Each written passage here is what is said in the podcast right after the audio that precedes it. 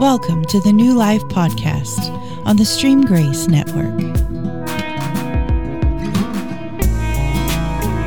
Well, awesome. Hey, thanks everybody for listening in on the first ever New Life podcast uh, here on the Stream Grace Network.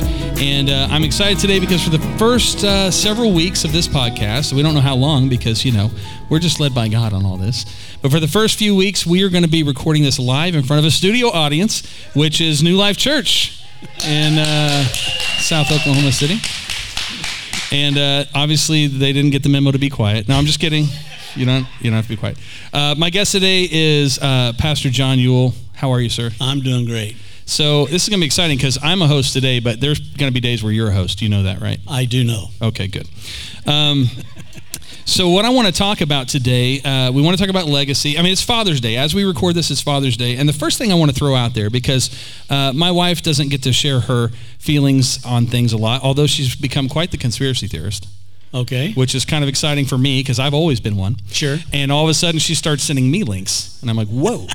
All right. But one of the things she always talked about is that churches tend to do this, and this is more of her growing up, but uh, that on Mother's Day, mothers can do no wrong. Right. right. They're the greatest thing. We love them. And on Father's Day, it's, you fathers suck. You need to get your life right. and it always bothered her, you know, because she's like, I, my dad's great. Right. My husband, uh, right. but my dad, you know. I don't yeah. know. What are your thoughts on that? Well, I.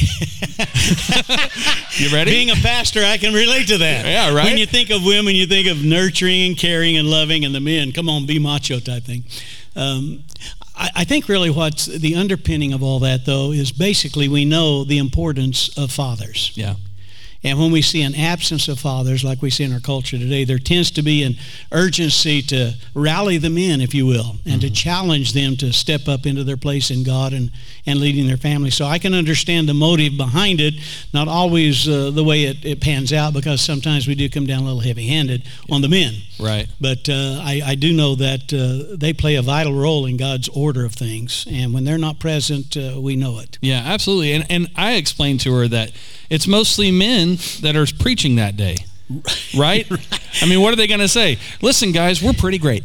right. That is true. You know, this is awesome. I, you know, uh, I don't know what to tell you. Today, you're going to celebrate me. I mean, like, that's not that's not what we do. So, yeah. I guess what we need to do is we need to start having women Have preach women preach Father's, Father's Day, Day, messages. That would be That'd, interesting. That would be interesting. That would be interesting. Well, you heard it here first, folks. right here. We got a year to figure out if this is a good idea or not. Right well, you know, one of the things we want to talk about because we are in in uh, the first several weeks of this new podcast, we're going to be on the series called My Stories, and and I thought it was so interesting when we start. You know, we have started working together in ministry, and I think what I've appreciated the most about this is that my firstborn, Gabe, when he was graduating kindergarten, I might get emotional. Oh my goodness. No, I'm doing good. Okay.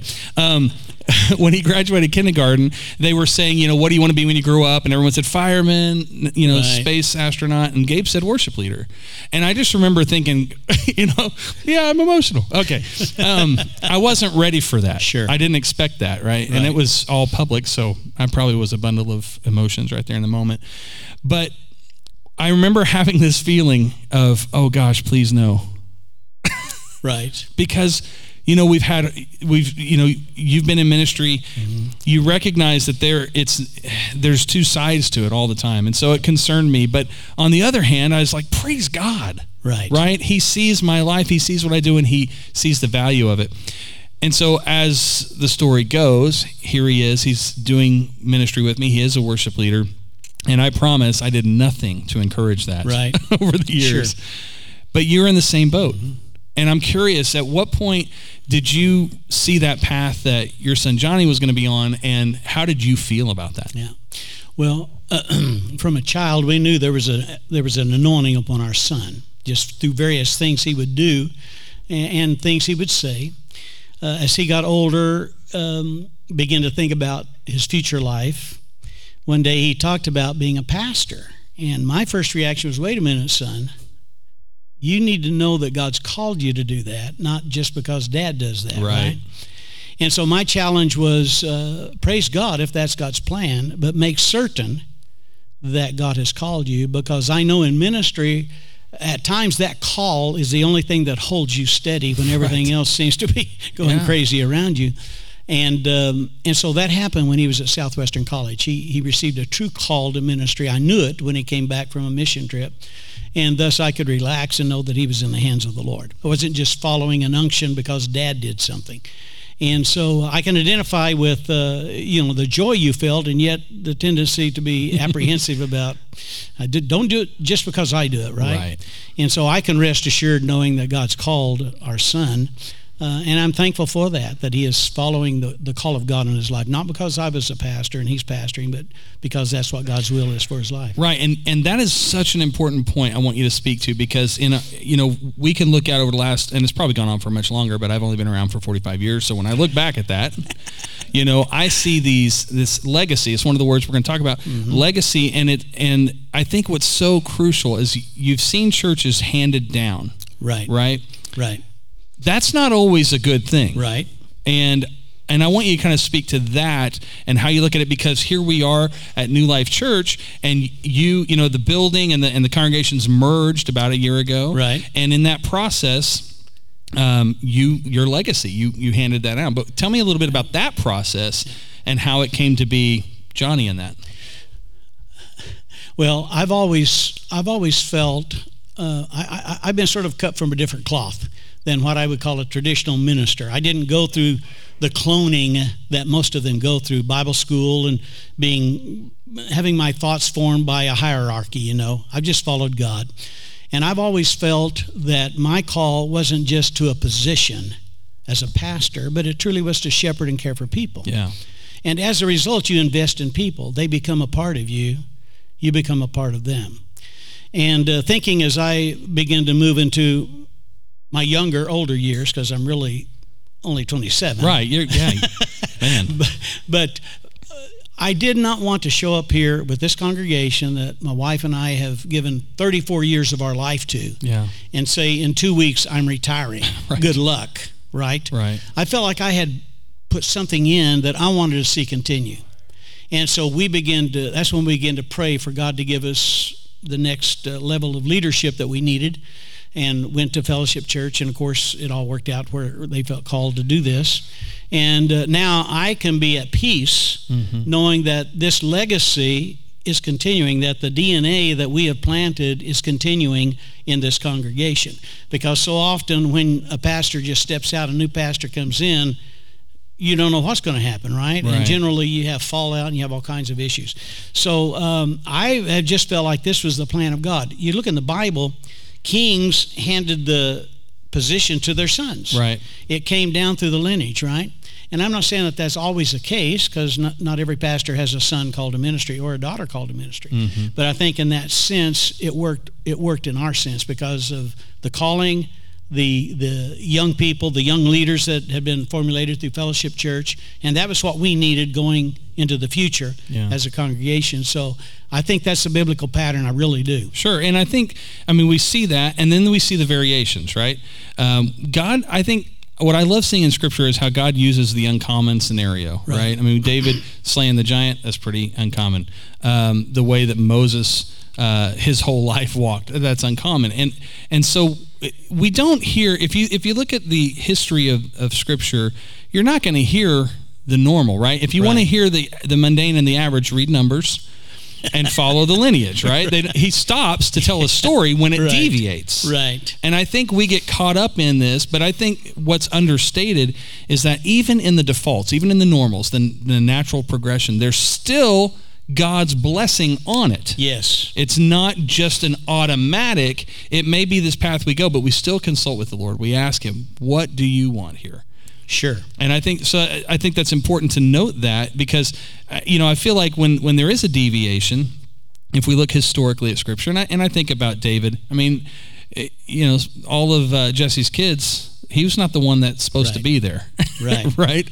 And but God wanted him to be king, and it was just a whole process that kind of broke the traditional rules. So Mm-hmm. I think that's a that's a healthy thing. Sure. It You is. It is. It is a healthy thing. So, in the terms of legacy, this is another thing, and, and I brought up David. You know, a few weeks ago, I talked about David and Absalom uh, in service, and I think this is something that we can't we can't forget that we are creating a legacy in everything we do. You know, I talked about Gabe wanting to be a worship leader when he was graduating kindergarten, which, by the way, I'm sorry, I, graduating kindergarten, I'm going to go on record as saying I think that's dumb. Okay. Okay. I, I just have to say that I'm I don't know what you call a guy like me a jerk a jerk that's what it is but it's that's just come on Yeah. you graduate high school you graduate college Yeah. That's it. Two graduations. I don't know how many caps and gowns I have from but but I think back to that moment and Mm. and I recognize that it, for me it was realizing that he's been watching and like I know he was my kid and watching me but watching something I didn't know he was watching. Right. you know what I mean? You don't think that your kids see what you're doing on your eight hour stretch of the day. That is true. and so I want you to talk a little bit about what you've learned about legacy, how you've seen it impacted in your life, but then also anything that comes to mind scripturally that you see the value of that. Well, uh, where do I go with that? Uh, biblically, biblically, God created the Father. A father is one who creates life and sustains life. It's not just an, a word. It's not a position. It's it's a nature and a character that someone has toward others. That if you create a life, you're to care for that life. And uh, in the biblical pattern, that father was the one responsible in the process of the growing and the development of those children to be the greatest influence. And we influence by our words, we influence by our actions, we influence just by our being, by the very essence of the character and nature that we that we impart, right? Mm-hmm. And so I think that was that's the biblical pattern. Looking back over my life, thank God I had a father who came to Christ. Uh, He was came out of alcoholism. He had a powerful transformation. In fact, the first memory I have of my father is standing behind a pulpit in a church giving testimony of his deliverance from alcoholism. Mm. That's the first memory I have of him. And he wouldn't tell me anything beyond that. He said, "Start there, son, because that's where my mm. life really started." Right. And so it was over the years that, whether he knew it or not, he was influencing me mm-hmm. positively and negatively because we all have the process of growing, right? But by and large, the greatest legacy, the greatest impartation that he left to me was the legacy of faith, the knowledge of God. Mm. That life can only be lived fully through an experience with God. And he brought the family into that, and he established the family in that. And that's sort of what I have wanted to carry on from the early days of our children being born. Annie and I, our primary purpose wasn't trying to think what can they do with their life educationally or, you know, professionally. They need to know the Lord. Yeah. And to bring them to the knowledge of that, knowing that out of that everything else will springboard, right? And so I think when we think of legacy on Father's Day, the greatest legacy a father can give is a legacy of faith. Now that has to be vocalized. My dad talked about God all the time. He would at times he would say, I'd quote something. He'd say, "Son, you know that's not in the Bible, don't you?" I said, "No, I didn't. I thought it was." So he, he would he would take me to scriptures to, to come to know what the, what does the Bible say about that, right? Uh, and then uh, the very actions and the very character that was displayed, always being faithful, always honoring your word. Don't give your word and, and back down from it. Uh, Right. Do everything you can to, to follow follow your, your word. Have character. And the very things that he uh, that he epitomized. In fact, one of the little side notes here, when he became a Christian, as a child, he grew up in a town over here called Kendrick, Oklahoma, just just north of Stroud. And he, he was a rebellious kid, didn't know anything about God, never went to church, didn't know anything about God. Once he came to Christ, he went back to his hometown and went door to door knocking on, on people's doors saying, mm. I'm Charlie Yule. You know me. I gave my heart to Christ. I want you to know I'm the one that stole those chickens. I'm the one that stole Oh, those eggs. wow. I did this. He felt like he needed to make restitution for the wrongs he committed. And that was how deeply his character was toward uh, being honest and having integrity. How did that make you feel when you heard that the first time or saw it or however that came about? Well, the, the thing that really impacted me was when he made me do it. Yeah. I, mean, imagine it would. when I had to live that out. I had heard it, but to make a long story short, we were raised in a little a little community, about 65 families working for a natural gas company. They housed us out there. So there's there's a bunch of us boys grew up together. We had our own ball team. It was great.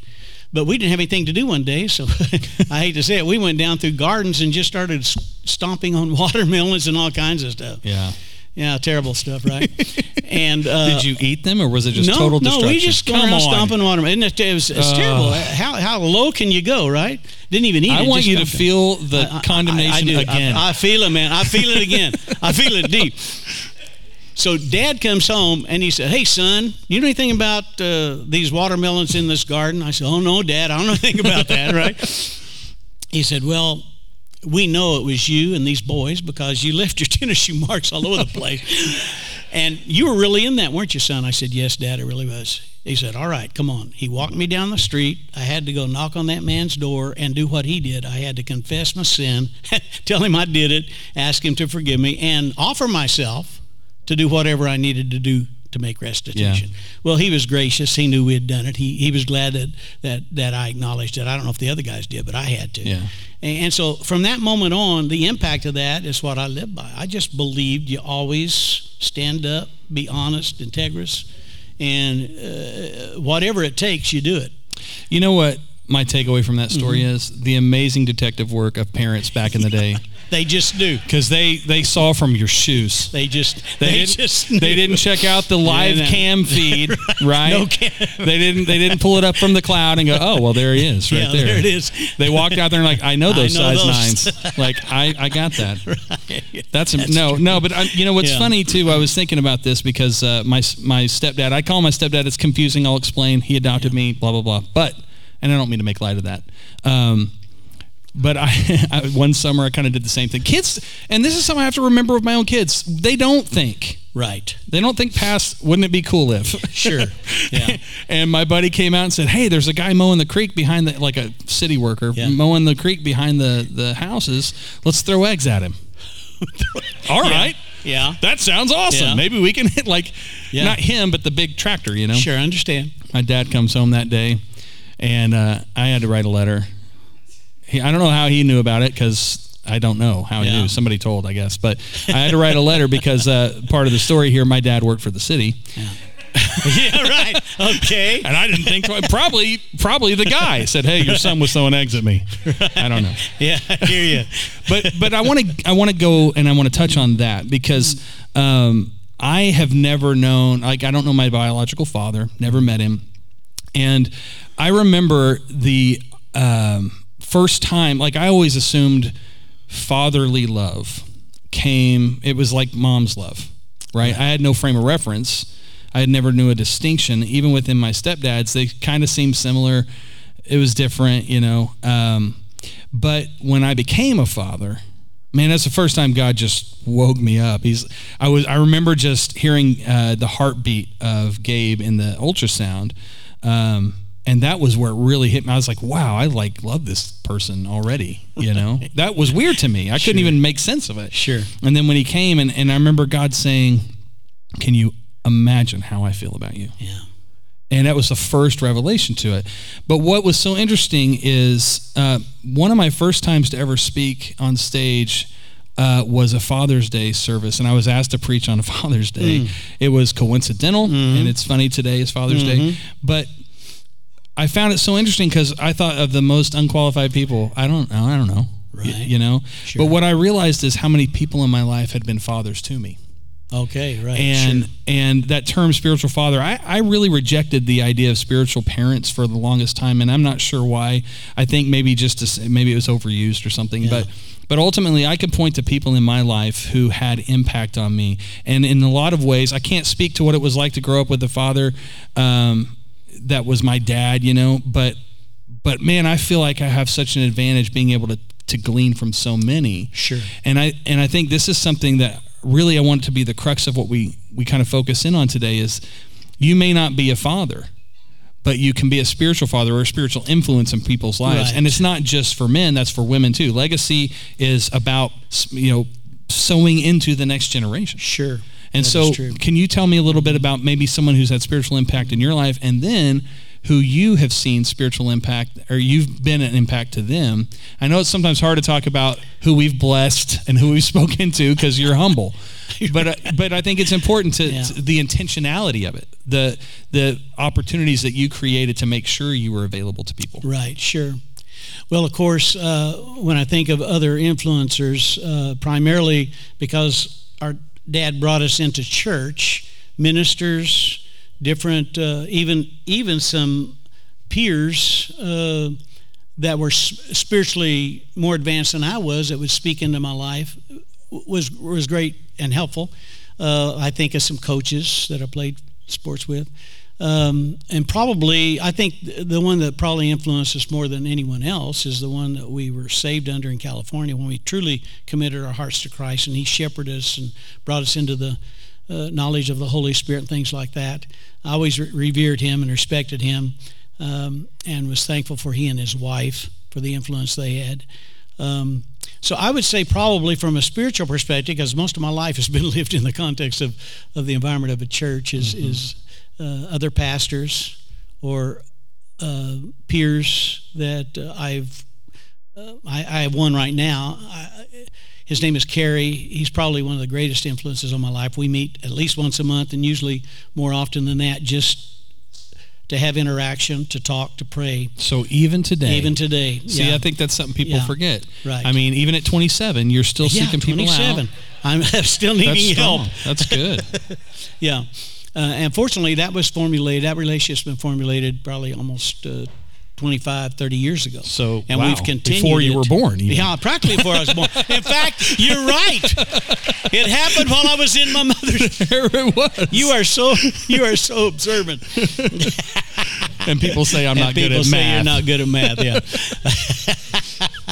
but anyway, um, so I'm thankful for those that have influenced me and I still look for influencers. You mm-hmm. know, some remotely, some I, I listen to different ministers throughout the week that, that impact my life through what they have to say, and always seeking a word from the Lord yeah. through people that can help me where I'm at, where I'm walking at. And I find out that the Holy Spirit, who directs our life, feeds into our life continually. If we're open to that he'll speak into us to whatever our situation is. So i'm thankful for that. And then of course uh, I, I, think primarily that we were able to influence our children in the ways of the sure. lord. And then of course people that we've interacted with over the years in ministry. I'm just uh, um, i hope that uh, when i leave this body and my body may be here somewhere uh, maybe there's more than one or two people that will show up to say thank you, right? Yeah. yeah. uh, because uh, I, I, I, do value the fact that we do have an opportunity to make an influence on people, mm-hmm. and we need to make the right one and, and uh, as, as, graciously as we can. Yeah. do what we can to help them to know the Lord. Well, I want to encourage you in this. The first time that you and I met, um, I mean, I don't remember the specific circumstance. I just know that you you came into my life on the very periphery um, about 15, I don't know, more like 20 years ago.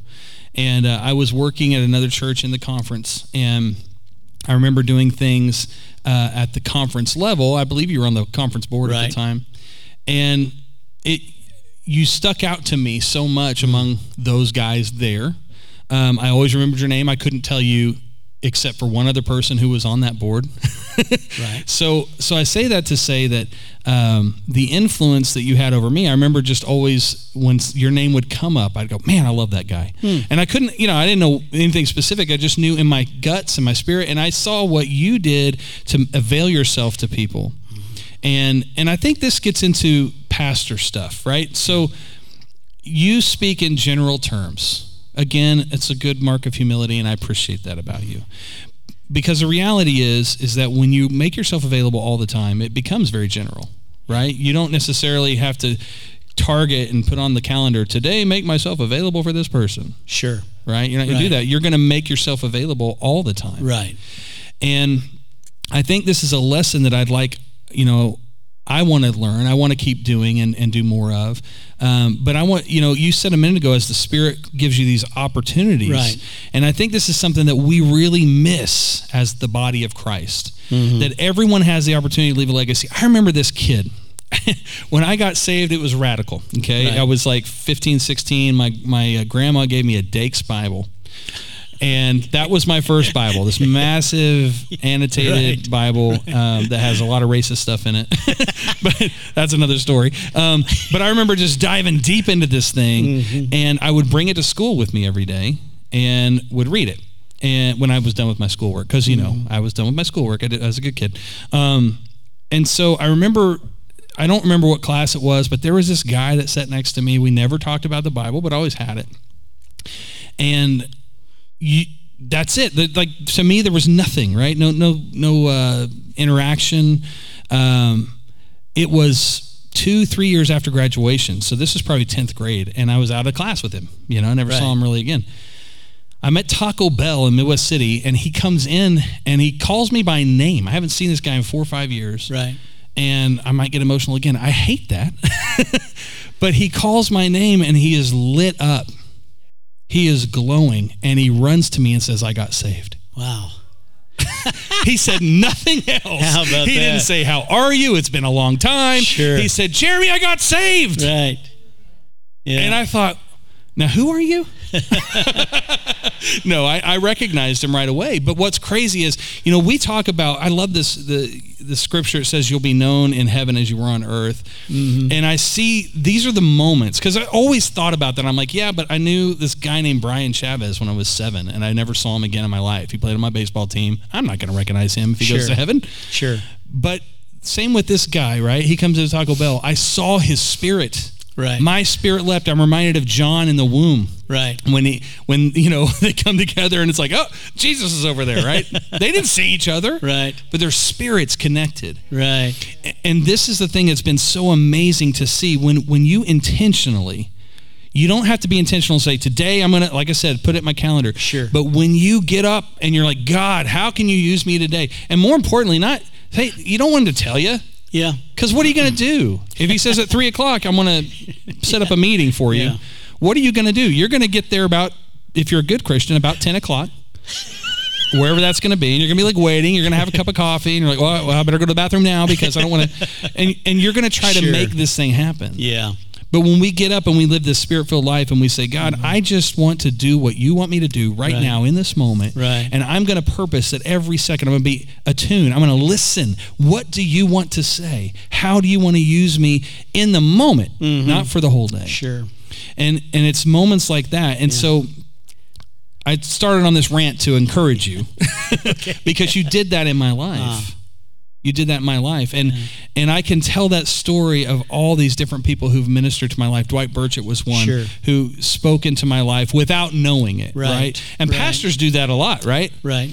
but it's so often in the context of sunday morning Right. but I believe with everything that's in me, the real impact happens when stuff like I just described. I brought my Bible to a, a sociology class every day, and then Yeah. some kid is totally not transformed by that, Right. but he can't wait to share Sure. what happened. Sure.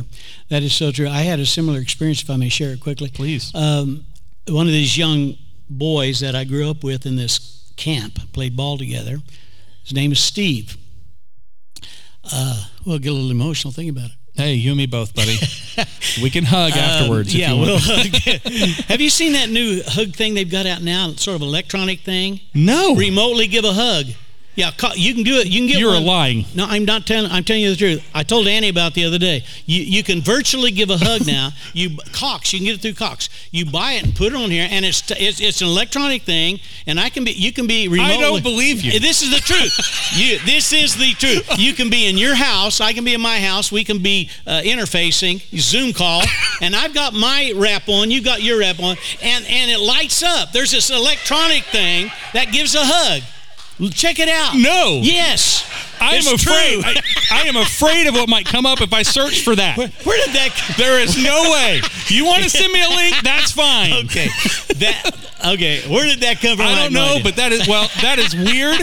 it is weird. I I told my am- wife, isn't that crazy? Well, it's weird to But me anyway. that it's from a cable company. Yeah, I wonder. Yeah, I mean, Yeah. if you had said, you know, Apple, the Apple iHug, Yeah, okay, I I get hear it. you. Or Anyway. Samsung Hug. where was I at? I was with Steve. you were with Steve, getting emotional.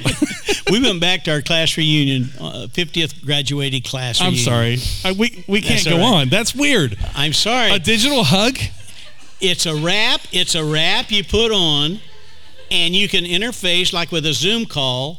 And if each of you have one of these, Do you hug can- yourself? You hug yourself, and, And the thing hugs- lights up, and it must send some kind of frequency. I don't know. It, it's sort of like maybe what you know you can get your your home your entire home secure through Cox now, right? so it must tie in somewhere. That's why Cox. That's is even cooler because Yeah, it's, really like it's interesting. like HomeKit. You Yeah, walk ho- in home care. and Yeah, you, you tell get it a when I when I walk in, hug me, an electronic hug, right? and then it just right. closes the garage door, comes down, lights come on, and you get a hug. You, you get a hug. I love it. Uh, check it out. It's there. All right, sorry. Yeah, I, I about fell out of my chair. This but anyway. podcast is not officially sponsored by Cox Communications, Right, but it, we are open to it. Getting So- back to Steve. getting back to Steve.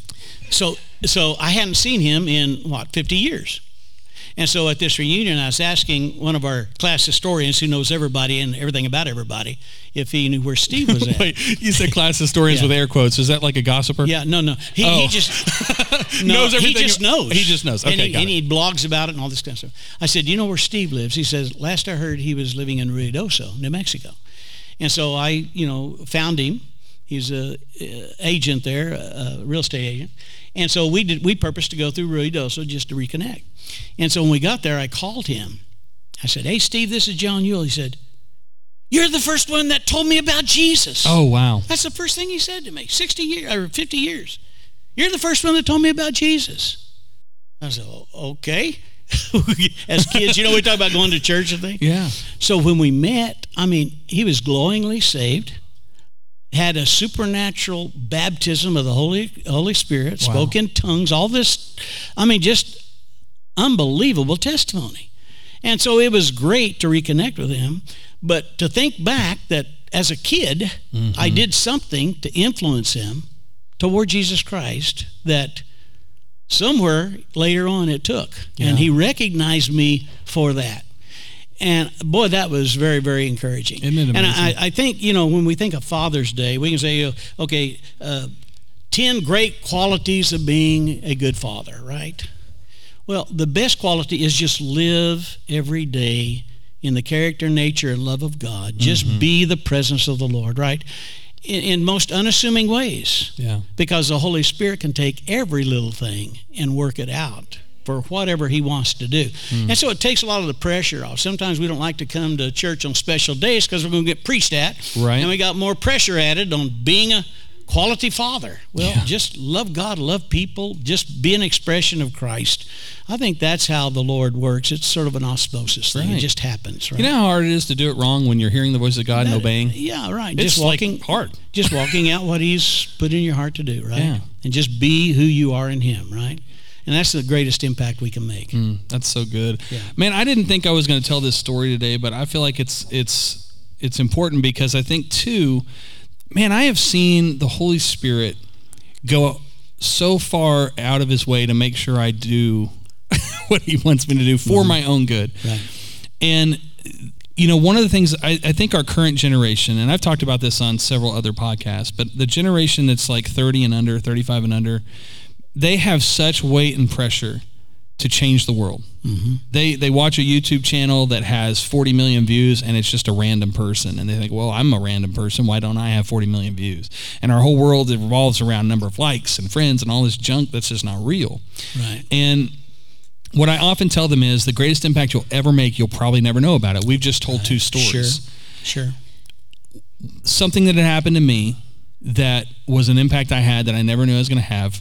No way I'm going to be able to tell the story without crying. I was uh, 16 years old going to a church of about 30 people. And I had chased my wife to that church, Lori, uh, as nice Christian young men do. Yes. You change churches to date somebody new. Um, that's not the part we're going to cry about. But anyway, there was this lady there, and I was just getting into music stuff. And, and there was this lady who came up to me and she said, I wrote this poem. And she had to have been probably close to 60 at the time. And she said, I wrote this poem. If you ever have writer's block, maybe you can put music to it. Because I was writing a lot of songs. Hmm. And so I was nice about it, but in my mind, I didn't have any intention of doing anything with it, you know. But I took it, and it was, you know, I read the poem and everything. I, I, I paid attention to it, but I set it in my piano bench and went on with life. A few weeks later, I was having writer's block, and I know now the Holy Spirit was telling me, but I instantly thought of this poem. Mm-hmm. And now I recognize, like I said, the Holy Spirit's like, boom, there it is, right? Right. So I, I pull this poem out and I set it up there, and I write music to it. And I was, you know, it wasn't the greatest song in the world, but I thought, well, this is cool. And and since it was a 30 member church, it was really easy to get up and sing specials. Remember when we did Sure. specials, Oh, right? yeah. so I was like, can I do a special?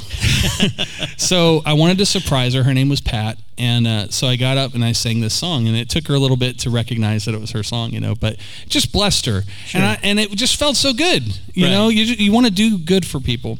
And I always tell people if the story ended there, it would be a good story. But it doesn't end there. So, you know, fast forward two years later, I'm going to another church, uh, still dating Lori, and now we're married. So that was the end of that process of finding a new church. Um, but this, uh, I felt called. How cool is that Yeah. to a church? Yeah. and was ministering in their youth group as a youth worship leader. I was uh, probably 19 years old. No, yeah, 18 or 19. And um, my friend Dave was my drummer, and he he had gone to this church with me as well. And so he he said, "Hey, my mom told me that Pat has cancer," and I said, you know, I was like. Not happy about that, obviously, and and so we were actually at the church that day with our youth band recording music, and and he suggested we record her song. I said that's a great idea. So we recorded her song, sent it on a cassette tape, Yeah, right. um, okay. to her in the mail. And a few weeks later, we get a letter back, and it just said she she had been going to Texas for treatment. She said, "Hey, um, you know, obviously I'm paraphrasing, but we listen to this tape every day after treatment, and it just ministers to my soul. And thank you, Yeah. I, man. The odds are going to start me up Yeah, I hear you. again. If the story ended there, Sure. it would be a great story. Ten years later." No Oz from the crowd. Yeah. Um, 10 years later, I get word she's passed away. Yeah. And um, I get word from my drummer, Dave, who we're not playing together anymore, but that day we, we went to the funeral together with our wives. And the first thing I noticed when we went in is, you know, keep in mind, she was almost 60 probably when I did this. So this is like 15 years later. So she'd have been in her 70s for sure. And uh, I noticed there were just, first of all, it was a funeral that had about 400 people. It was huge. But the vast majority of them were young people. And I thought, that's really odd. Yeah. It's truly the most humbling reality. Yeah. So we started to, to go through the funeral motions, right? You know, everybody's just talking. You sit down and uh, they start playing this really, really bad funeral music. And it's then I realized that that was the recording we sent her. Wow. And it's right before they start. Wow. And I was very embarrassed. it was not good. Yeah. But they didn't preach a message about Pat's life. They told the story of two young men who took the time to record Yeah, and that's something. Wow, that's awesome, man. and how, as a result of what these two young men did, she devoted her life to young adults. Praise God. And that's why that room was filled with so many young people. that's awesome, man. now, I could have not even gone to that funeral Sure. and would have never known. That's right. And I have spent a lot of years trying to make impact in the kingdom of God. Thank you. Where's that electric hug thing? it's on order, right? It's on order. I've spent years of my life wanting to make an impact in the kingdom and, and coming to church on Sunday and leading worship, and I do it with my heart. Um, but I don't imagine I've ever had the kind of impact that I had in her life. The crazy thing is, John, that maybe, just maybe, there's actually bigger impact that I don't even know about. Sure. Probably is. But to know just that little thank you, God, to show me Mm-hmm. The things that I looked at as trivial and meaningless that took Right. me five minutes to do Right. changed the lives of hundreds of people. Sure. Sure. And I think when we talk about legacy, Mm-hmm. it cannot be understated that the only way to be successful, we've already said it, but the only way to be successful in leaving a powerful, lasting legacy is to simply hear the voice of God Yeah. and obey. Obey the voice of God. Yeah, and thinking again, using the definition of a father, one who creates life and gives life, you fathered her. Yeah. You you created something uh, off of her poem, a song that you imparted into her life for many years, and that song sustained her, and obviously influenced many many young people through the impact that that fathering you had toward her. So uh, you don't have to be a biological father to father. Right. You can father by imparting something to someone and sometimes sustaining it by affirming them, complimenting them, whatever the Mm-hmm. situation might be. And sometimes you may not even know that you're doing it, which is great. Yeah. But I think that's that essence of the heart of God that He puts in us uh, to go and to impart love and joy and peace. And we're, we're, we're depositing things into people that, to a degree, fathers them at their point of need, perhaps, encourages them, helps them, and sustains them. And so you've got a lot of kids. I'm glad there's not laws for this. well, well, John, Yeah. man, thank you so much Yeah. for being a part of this first episode, and I want to thank our studio audience for being a part of the first episode. Um, this was just awesome, and I Yeah. appreciate your heart for ministry and your heart for people. Uh, much love to you, and thanks again. Appreciate you. God bless you. God bless you.